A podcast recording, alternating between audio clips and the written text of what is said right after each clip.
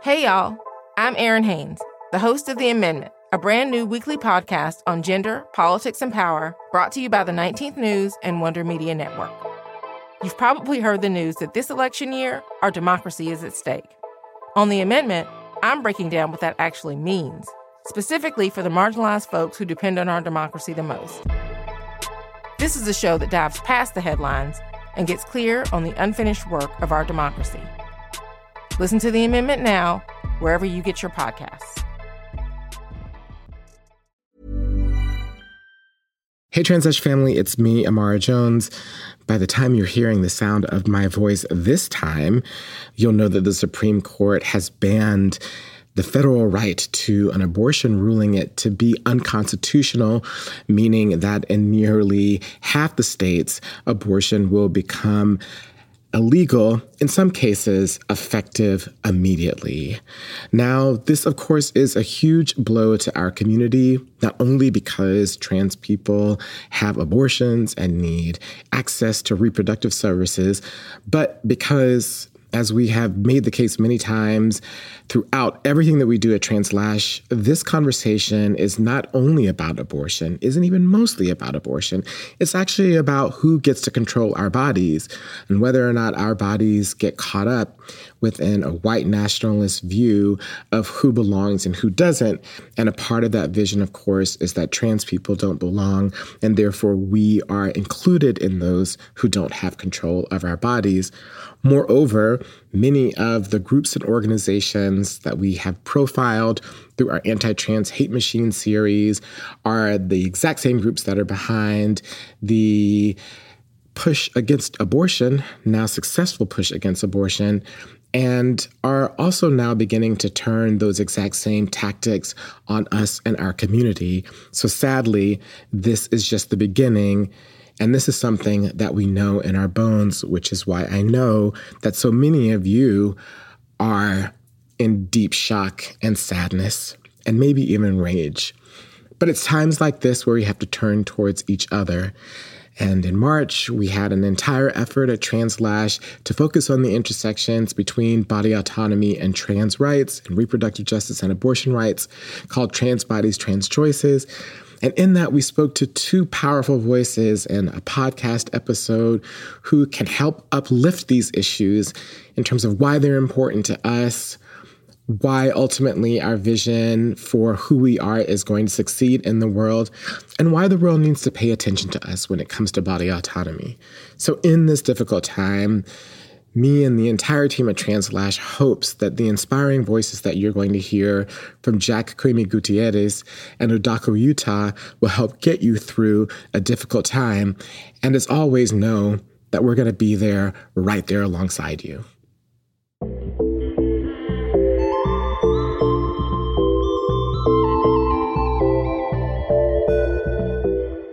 Fam, it's Imara. Welcome to the Translash Podcast, a show where we tell trans stories to save trans lives. As a pivotal Supreme Court decision looms in the United States, we've been hearing a lot about access to abortion and other reproductive health services. Far too often, trans people are left completely out of the conversation. But transgender people need access to reproductive health care too. Everything from contraception and family planning to STI testing and treatment to abortion. But the barriers to access can be high. And trans people have to deal with all of those barriers in addition to encountering providers who aren't trans competent and simply don't know how to interact with trans people accessing these services. That's why we at Translash launched the Trans Bodies, Trans Choices short film and narrative series through trans bodies, trans choices. During this Transgender Month of Visibility, trans people are using their voices to reveal the personal stakes for our community and to center us in this discussion about body autonomy. So that's the conversation we're having this week. First, we talk to writer and educator Jack Qu'emi Gutierrez, who tells their story in a Trans Bodies, Trans Choices film. You know, my dysphoria usually comes from uh, having a womb and being aware of said womb. So imagine nine months of just being hyper aware of something that makes you feel violently ill. I did not need that. I was like, I think I'm good. Then we talked to Adaku Utah, the organizing director for the National Network of Abortion Funds. It's why folks who are specifically white supremacist folks who are tied to this system are so committed to controlling, exploiting, punishing, and killing us for centuries because there is so much power in our cells, in our cells, to our bones, to our muscles, to our imagination. By the way, when you get done with this episode, head over to Translash's YouTube page, subscribe, and check out Jack's story, as well as all of the powerful stories that we feature in the Trans Bodies, Trans Choices film series. Before we hear from Jack and Adaku, though, let's celebrate some trans joy.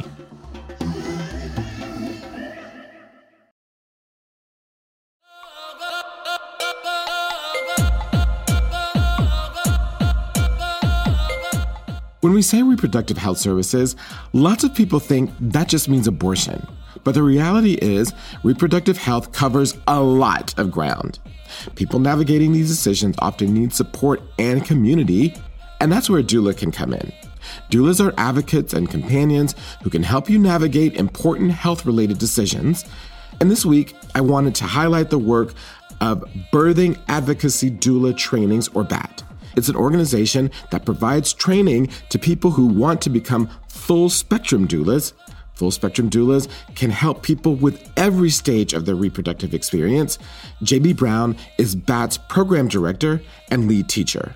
We have plenty of empirical data that suggests that access to peer support drastically improves people's outcomes and also drastically improves kind of the way they relate to their experiences as doulas, we're positioned to mm-hmm. give folks access to others who share lived experience. And that that is probably one of the most significant things that we can do. JB Brown, you and everyone at BAT are trans joy.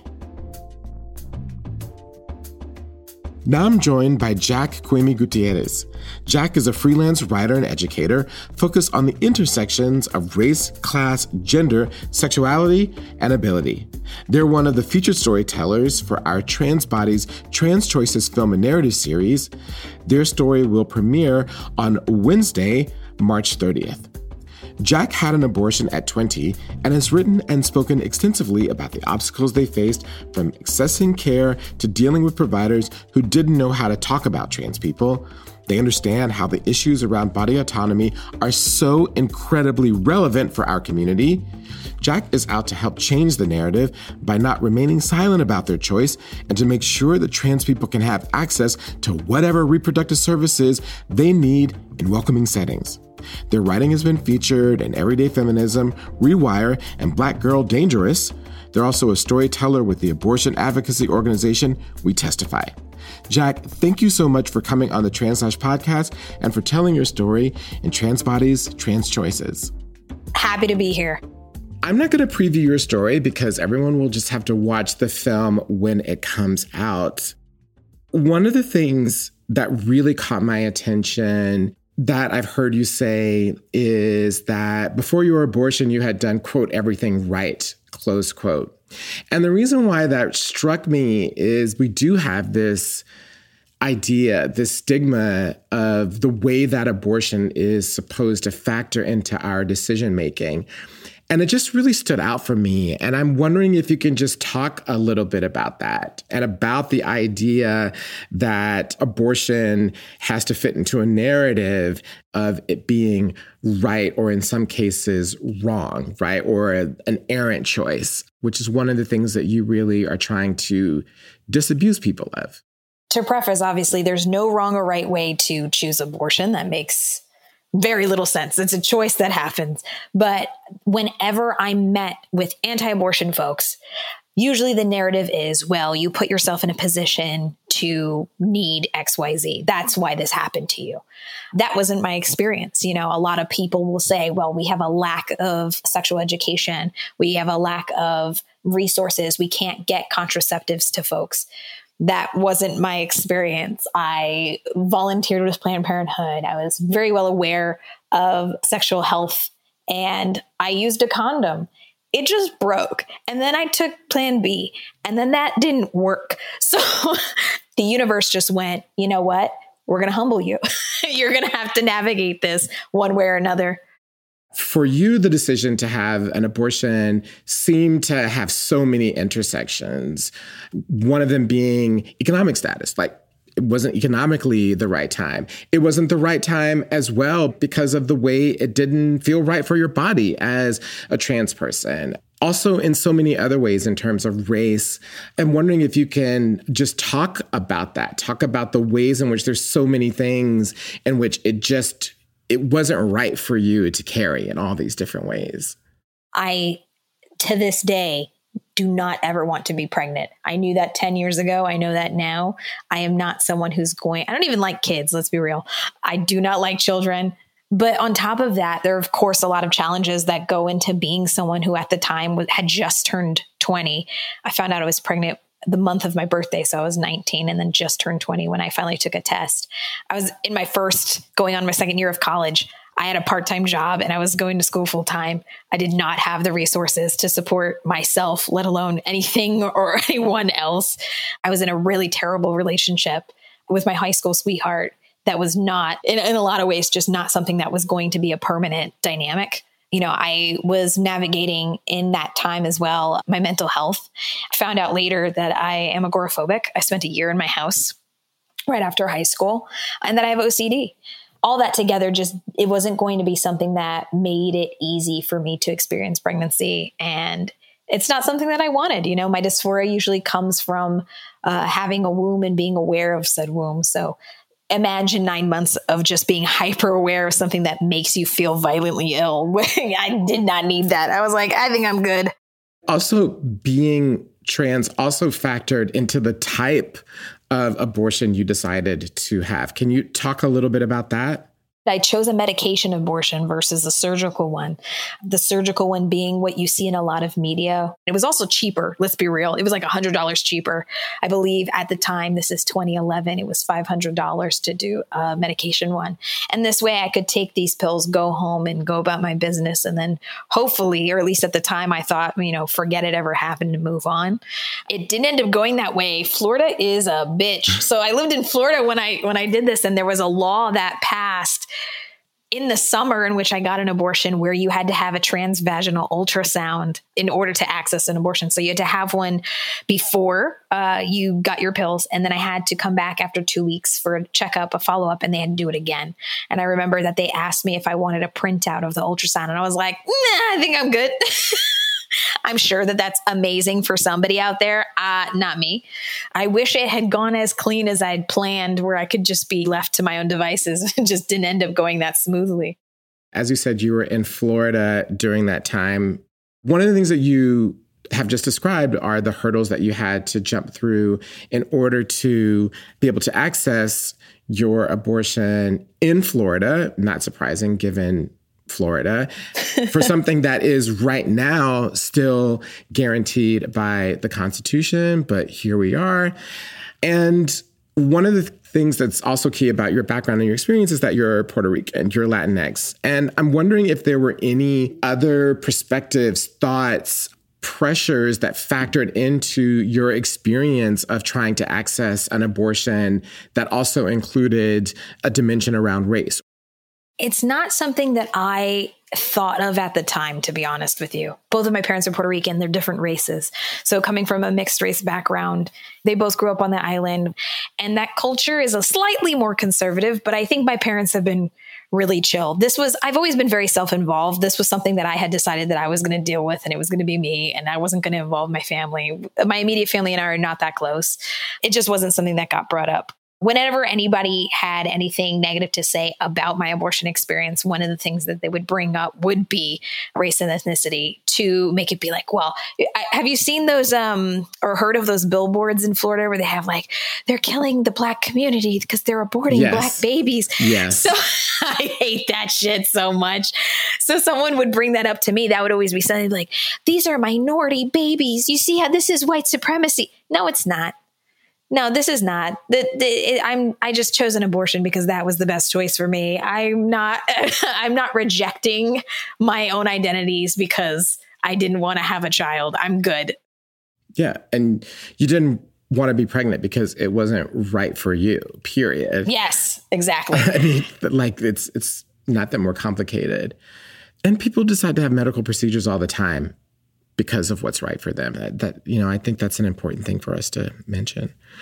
But one of the things that you talk about that really just blew my socks off was your experience inside of a mainstream abortion provider. I won't name them, you can name them if you want to. And just the experience that you had around dealing with people who are titularly, like on paper when you read it, are on your side, on the side of people who are progressive and people who are pro choice and people supporting abortion rights. But that when it came to supporting your abortion rights and your reproductive justice rights as a trans person literally said to you uh, in conversations that you had well we'll worry about cis women first and then eventually we'll we'll get to you and and other trans and non-binary people and and and we'll eventually extend you know these rights and these services to everyone. Can you talk a little bit about that and how that impacted you in terms of you know what you were perceiving Oh, I have a lot of shit to talk when it comes to I've got a lot of shit to talk when it comes to this. Let me let me begin. So I, I, had an abortion when I was 20, and then I had always been somebody that considered themselves pro choice. I find out later in life that there is a very clear distinction between people that are pro choice and people that are pro abortion. That distinction, I was enlightened to this fact by Renee Bracey Sherman, the head and creator of We Testify, the program that I work. After I had my abortion, I, you know, I, I joined a group on campus called uh, Voices for Planned Parenthood. I believe they're called something different now. And I actually did an internship and a fellowship with Planned Parenthood. I was going to conferences, I was in it. I thought that my career was going to be in public health. And I thought because of my experiences and because of all the identities that I live in and, and, and experience, that it would be a, I thought it would be a great resume builder. Honestly, I was like, yeah, if I just put all this effort into this, I'm going to be able to provide care for people from my communities and it's going to be good quality care. I would try so hard to get us to be more intersectional. I would be like, okay, well, this wording for this campaign is incredibly sexist. Let's talk about that. Can we break that down? I get that this is a national campaign. This isn't something that you decided yourself right now, talking to like whoever's running it. But in our messaging, when we're talking, can we say people? Can we say folks? Can we get something a little neutral here because we want to be accessible? And even at some point, in my fellowship, I was a community health educator. I did a gender 101 presentation with the entire education department. And I had my supervisor, my then supervisor, who no longer works for that company, say to me, Hey, Jack, can you uh, stop correcting me when I misgender you? Because it takes me out of my thought process. And I was like, Oh, that must be so hard. Can you imagine what it's like to be me, the person who's being misgendered? Because that's an act of violence. Ah, a concept. Shh. If I had to be told by one more, specifically like white people who are always at the forefront of this, cishet white people were always telling me, oh, we have to take care of women first. We have to take care. And they, of course, they mean cis women. we have to take care of cis women first. We have to take care of them because, you know, once we get that, then we'll move on to other minorities. It's like, no, absolutely not. That's not how this works. We aren't free till we're all free. And I thought that at 20, and I think that now. So going into these spaces and then learning about the difference between that and like reproductive justice spaces, I felt a lot more comfortable in much more radical spaces. And I ended up just piecing out of public health altogether. I decided it was not something that I was going to do. I went another route and now I sell dildos. So listen, um, we'll come to that in a minute the distinction that you're making right now as well between the language of pro-abortion and pro-choice versus reproductive justice is one that is grounded in the difference between one that is binary and one that's intersectional because the term reproductive justice was actually coined by a black woman right loretta ross in a famous article about thinking about the totality of the body autonomy of people. And so even the lens you know, for you moving into reproductive justice spaces makes sense because it is a much more intersectional framework for thinking about how to be inclusive when we talk about the full range of needs um, that impact people's ability to be autonomous in their bodies. It's just a really powerful story. And I think even that idea of segmentation, right? It's never worked that way. It's never worked that one group of people within a marginalized group gets rights and then it suddenly explodes to everyone else. It doesn't work that way. It's never worked that way in history. And for you calling that out, I just think is is accurate. It's just it's just a fact. One of the things that you do now, as you kind of alluded to, is among other things, sell dildos. But in other ways just are emphasizing the importance of feeling good about our bodies and emphasizing pleasure and us bringing in the idea of sex and sexual pleasure into the ideas of being able to occupy our bodies. Can you talk about why that space is so important for you now and why you think it's an important part of the conversation overall, especially for trans people? Something I never really got to discuss when I worked in public health spaces when I was trying to go down that route is pleasure. You know, I feel like it was. I, funny enough, it was very sterile. It was a very sterile environment. It was just like your body does this and this, and that's it. I kind of pivoted into a different kind of wellness. It's sexual wellness. And working in an erotic boutique, I get to focus on that aspect. Our community is often desexed in a lot of ways, whether it's we don't want to talk about gay sex and what that looks like, or we don't want to talk about trans bodies and what language we, we should we should be using there. Now that's all I focus on. Now that's all I talk about. One of the main points of me entering this particular field was to make it more inclusive, to make it more trans inclusive specifically. I am the first out trans store manager that they've had. I, they didn't know about pronouns till I got there. It wasn't something that was addressed. Now we have pronouns in our email addresses. We have business cards with our pronouns. There are pins that are given out to new hires.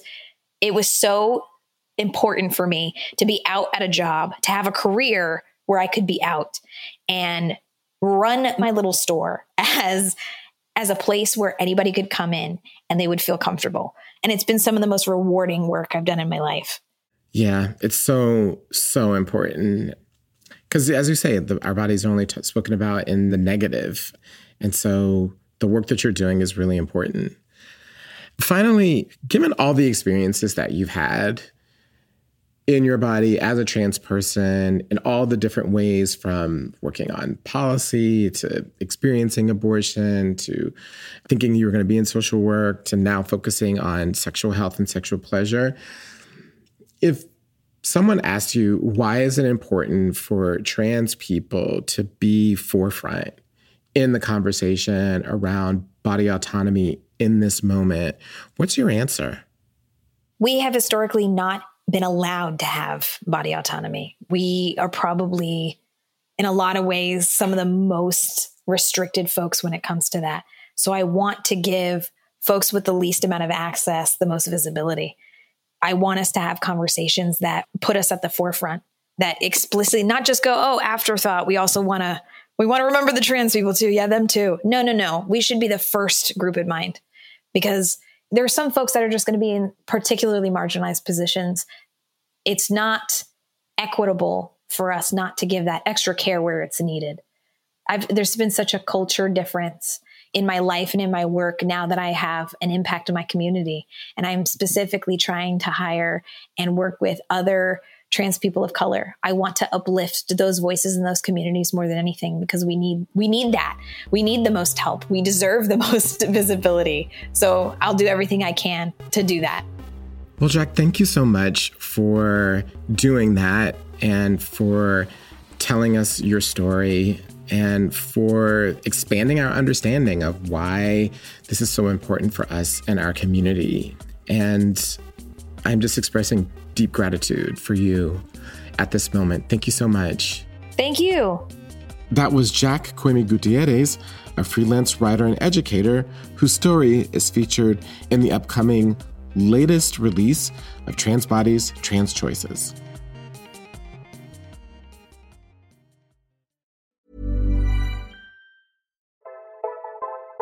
Hey, y'all. I'm Errin Haynes, the host of The Amendment, a brand new weekly podcast on gender, politics, and power brought to you by the 19th News and Wonder Media Network. You've probably heard the news that this election year, our democracy is at stake. On The Amendment, I'm breaking down what that actually means, specifically for the marginalized folks who depend on our democracy the most. This is a show that dives past the headlines and gets clear on the unfinished work of our democracy. Listen to the amendment now, wherever you get your podcasts.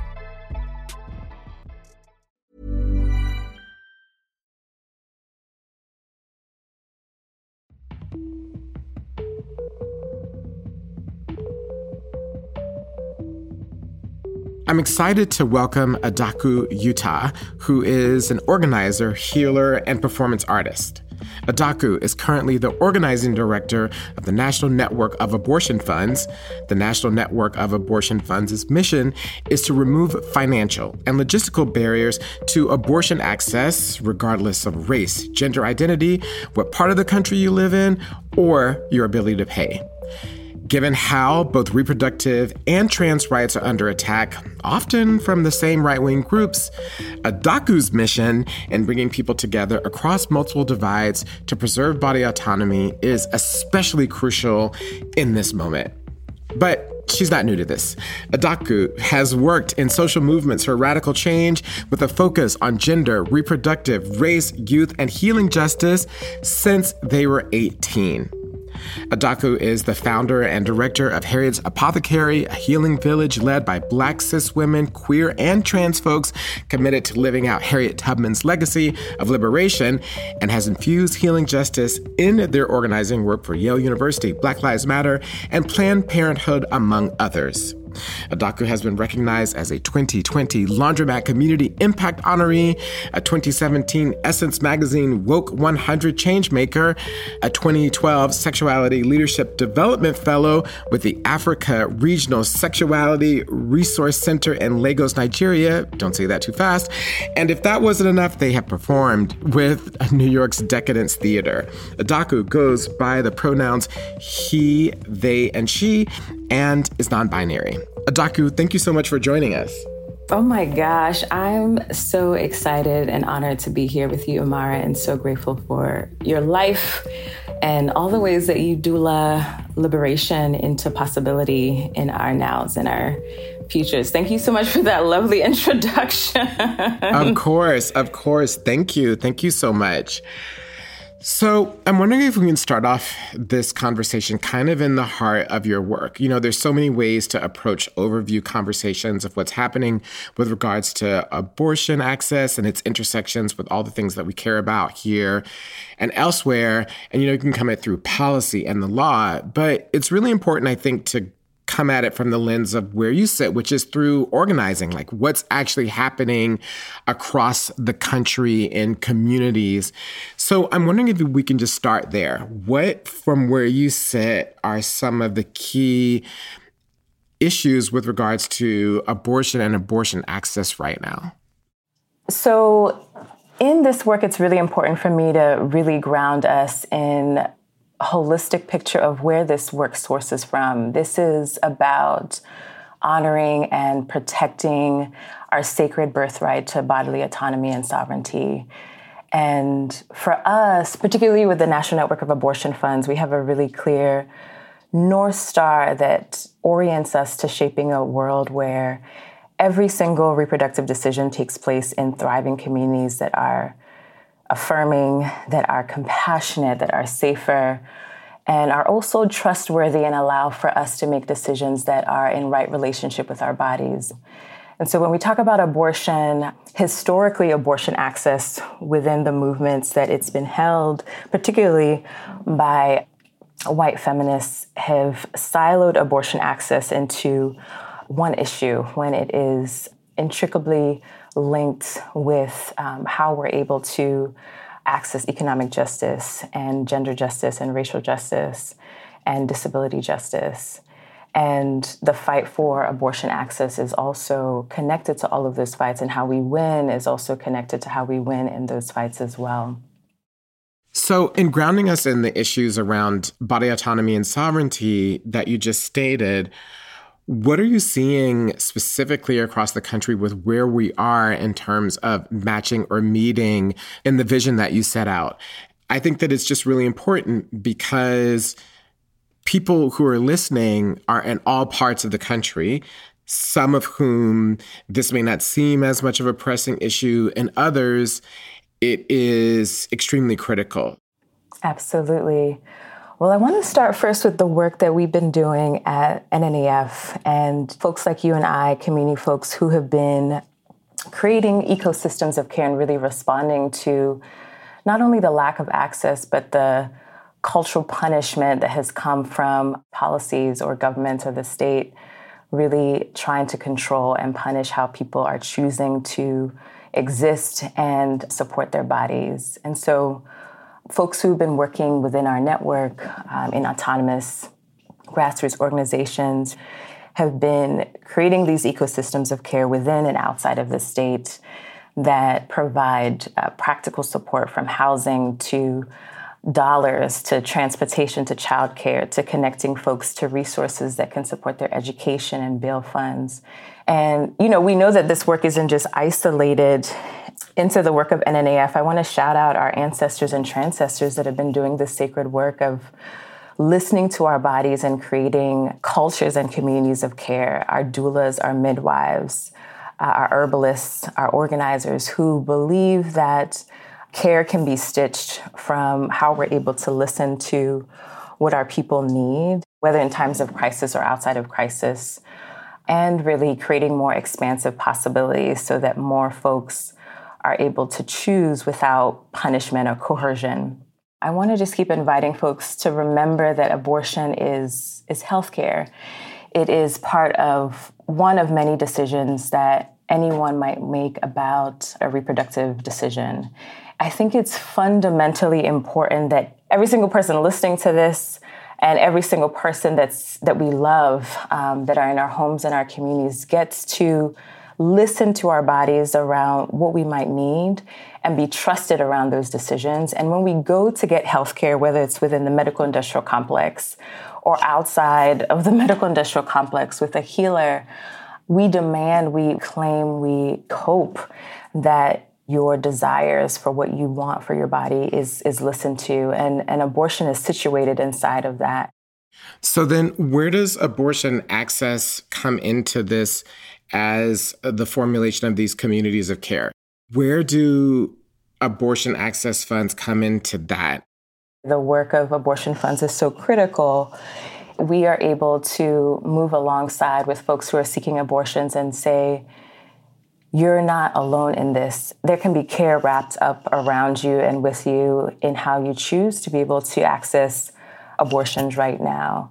And so if you don't got the coins, we can raise the coins. If you need a home while you're getting your procedure, we can house you.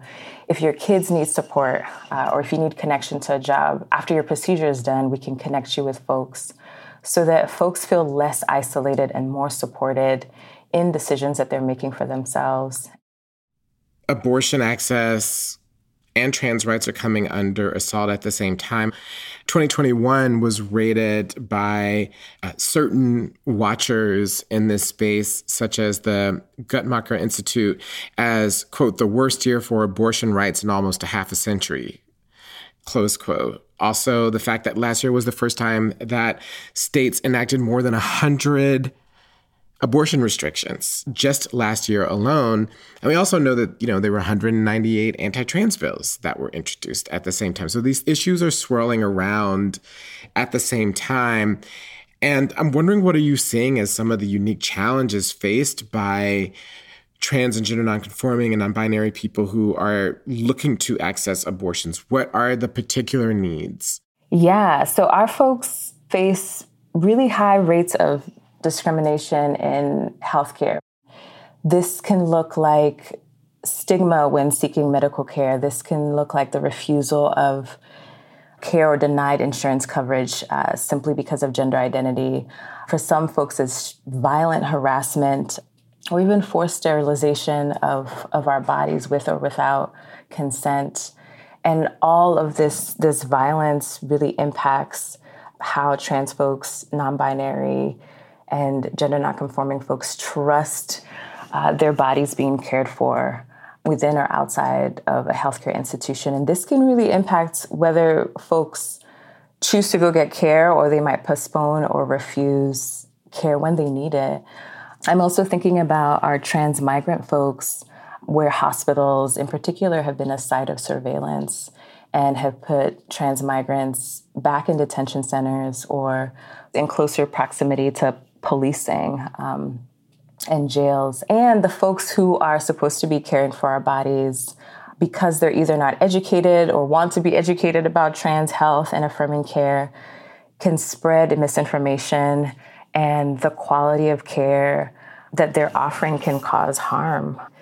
These are all both sites of harm, they're also sites of change that need to happen now and into the future to make sure that wherever our people choose to access care, we can get it when we need, it's affordable, and it is affirming and trustworthy.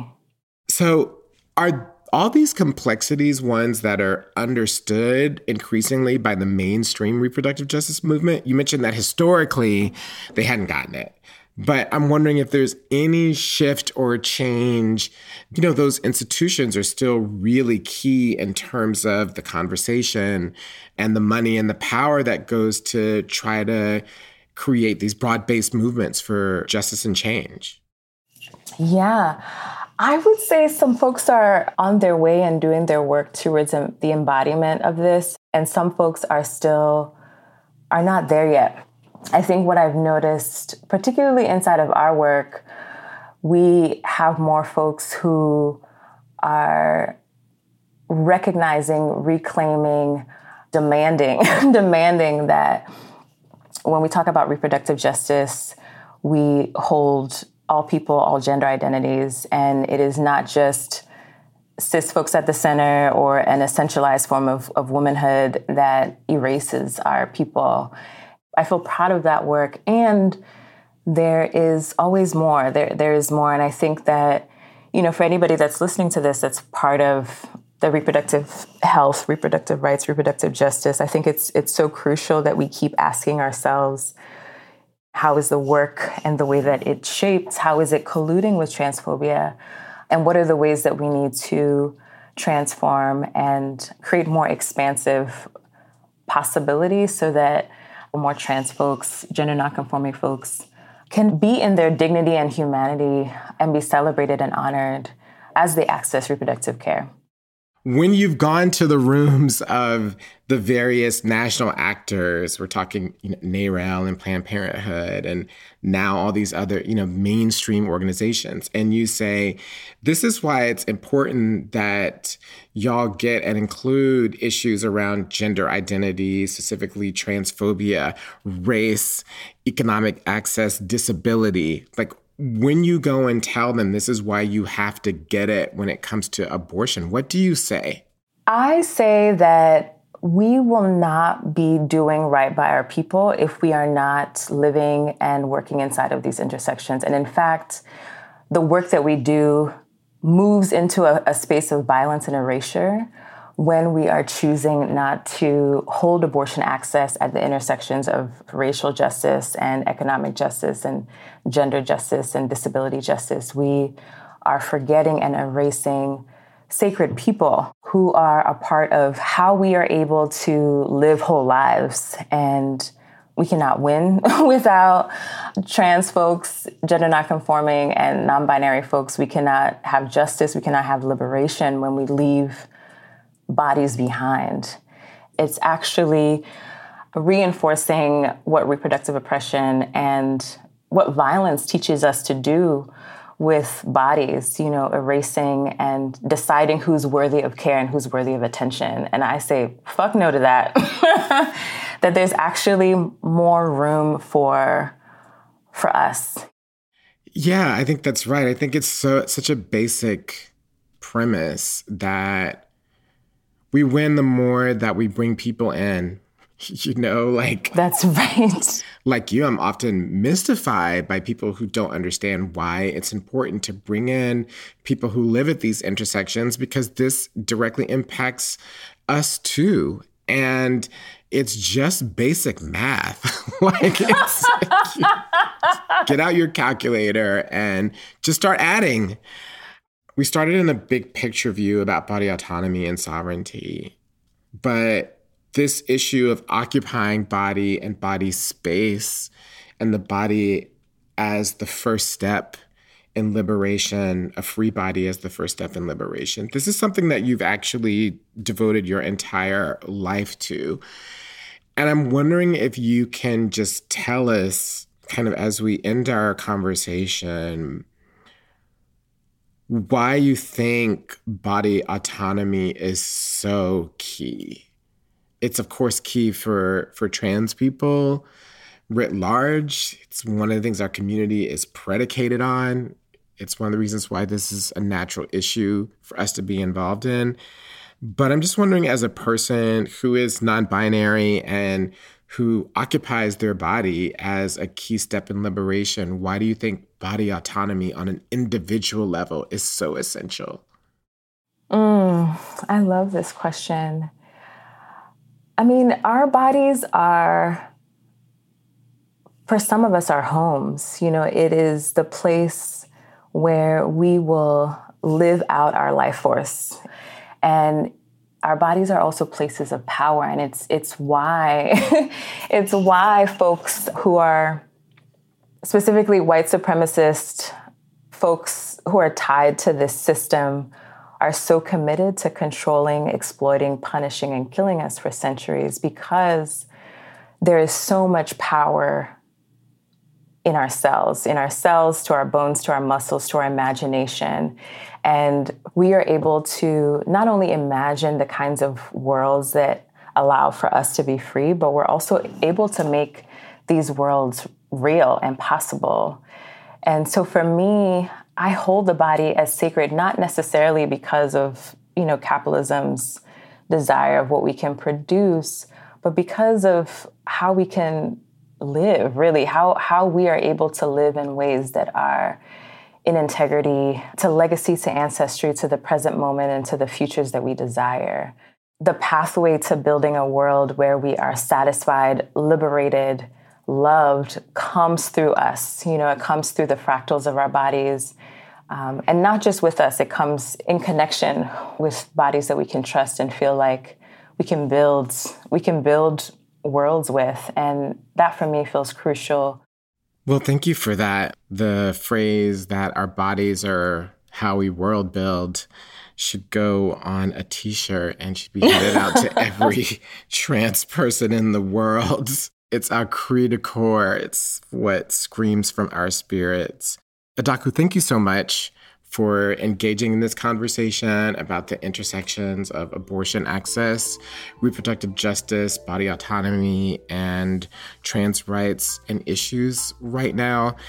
And thank you so much for your practice of healing in this work that I think is so essential and for making us think about centering our bodies in everything that we do, including the fight for liberation. Thank you so much. Thank you. Thank you for for your listening. Thank you for your care and also for creating so many platforms where we're able to share our stories and feel free in them and feel heard in them. I adore you and so honored by you and this this work. Thank you. Thank you so much. I deeply appreciate that. That was Adaku Utah, who is the organizing director at the National Network of Abortion Funds.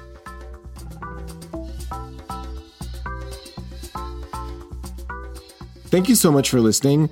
Don't forget to head to the Translash Media YouTube page to subscribe and check out our new video series, Trans Bodies, Trans Choices, and stick around all the way to the end for something extra. If you like what you heard, please go to Apple Podcasts to rate and review us. You can also listen to Translash wherever you get your podcast. Check us out on the web at translash.org to sign up for our weekly newsletter. Follow us on Twitter and Instagram at Translash Media. Like us on Facebook and tell your friends and everybody. I keep telling you that in every podcast. The Translash podcast is produced by Translash Media. The Translash team includes Oliver Ash Klein and Callie Wright. Our intern is Marana Munson Burke. Alexander Charles Adams does the sound editing for our show. Our digital strategy is handled by Daniela Capistrano. The music you heard was composed by Ben Draghi and also courtesy of ZZK Records. The Translash podcast is made possible by the support of the Heising Simons Foundation, the Ford Foundation, and many others, including some of y'all listeners.